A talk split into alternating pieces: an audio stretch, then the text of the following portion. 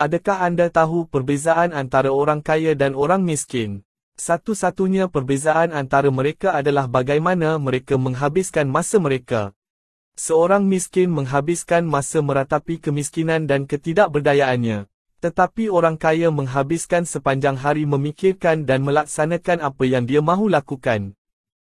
Anda juga boleh menjadi kaya jika anda berfikir dan bertindak secara positif. Kehidupan seperti pemikiran